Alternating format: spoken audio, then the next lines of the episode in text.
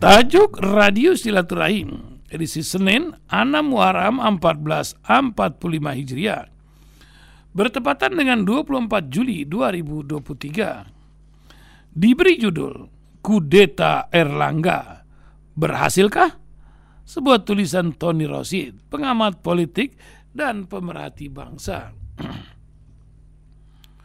Jatuh tertimpa tangga Itulah kira-kira orang memprediksi nasib Erlangga Hartarto. Ketua Umum Partai Golkar sedang berada di ujung tanduk. Santer isu Erlangga mau dikudeta. Bagaimana caranya? Dijadikan tersangka? Erlangga tersangka, kelar nasibnya Kejaksaan Agung sudah memanggilnya kasus pemberian fasilitas ekspor minyak sawit mentah alias CPO dan impor garam dianggap berpotensi menjerat Menteri Ekonomi ini. Kasus hukum elit sering kali tidak lepas dari peran politiknya. Ini benar-benar salah kaprah. Tapi itulah yang marak terjadi saat ini nggak loyal, kasus hukumnya dibongkar. Maka dengan sendirinya sang tokoh tersingkir. Inilah politik Sandra yang terus dirawat hingga hari ini.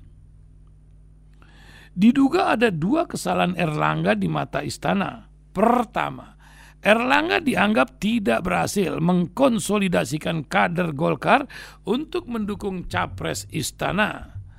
Air Langga lemah tidak mampu membuat Golkar bulat satu suara mendukung capres penguasa. Kelemahan kedua, ada kekhawatiran injury time Erlangga belok ke koalisi perubahan untuk persatuan alias KPP.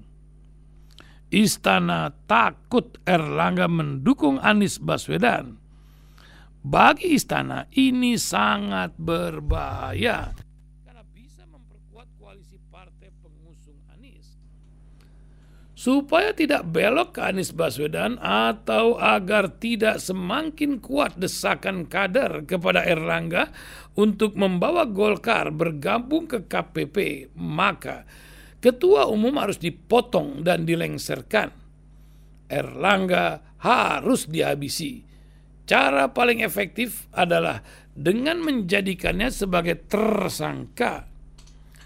Air Langga tersangka, otomatis posisinya sebagai ketua umum akan diganti.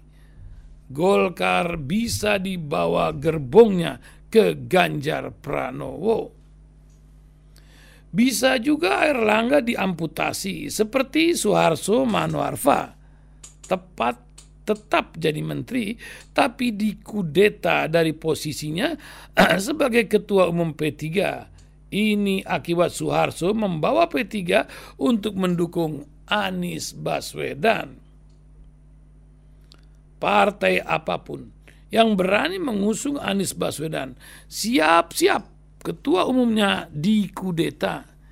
Ini resiko paling rendah resiko besarnya kasus hukum ketua umumnya dibongkar lalu dipenjara atau bisnisnya dihancurkan. Membawa Golkar ke Ganjar bukan hal yang mudah juga.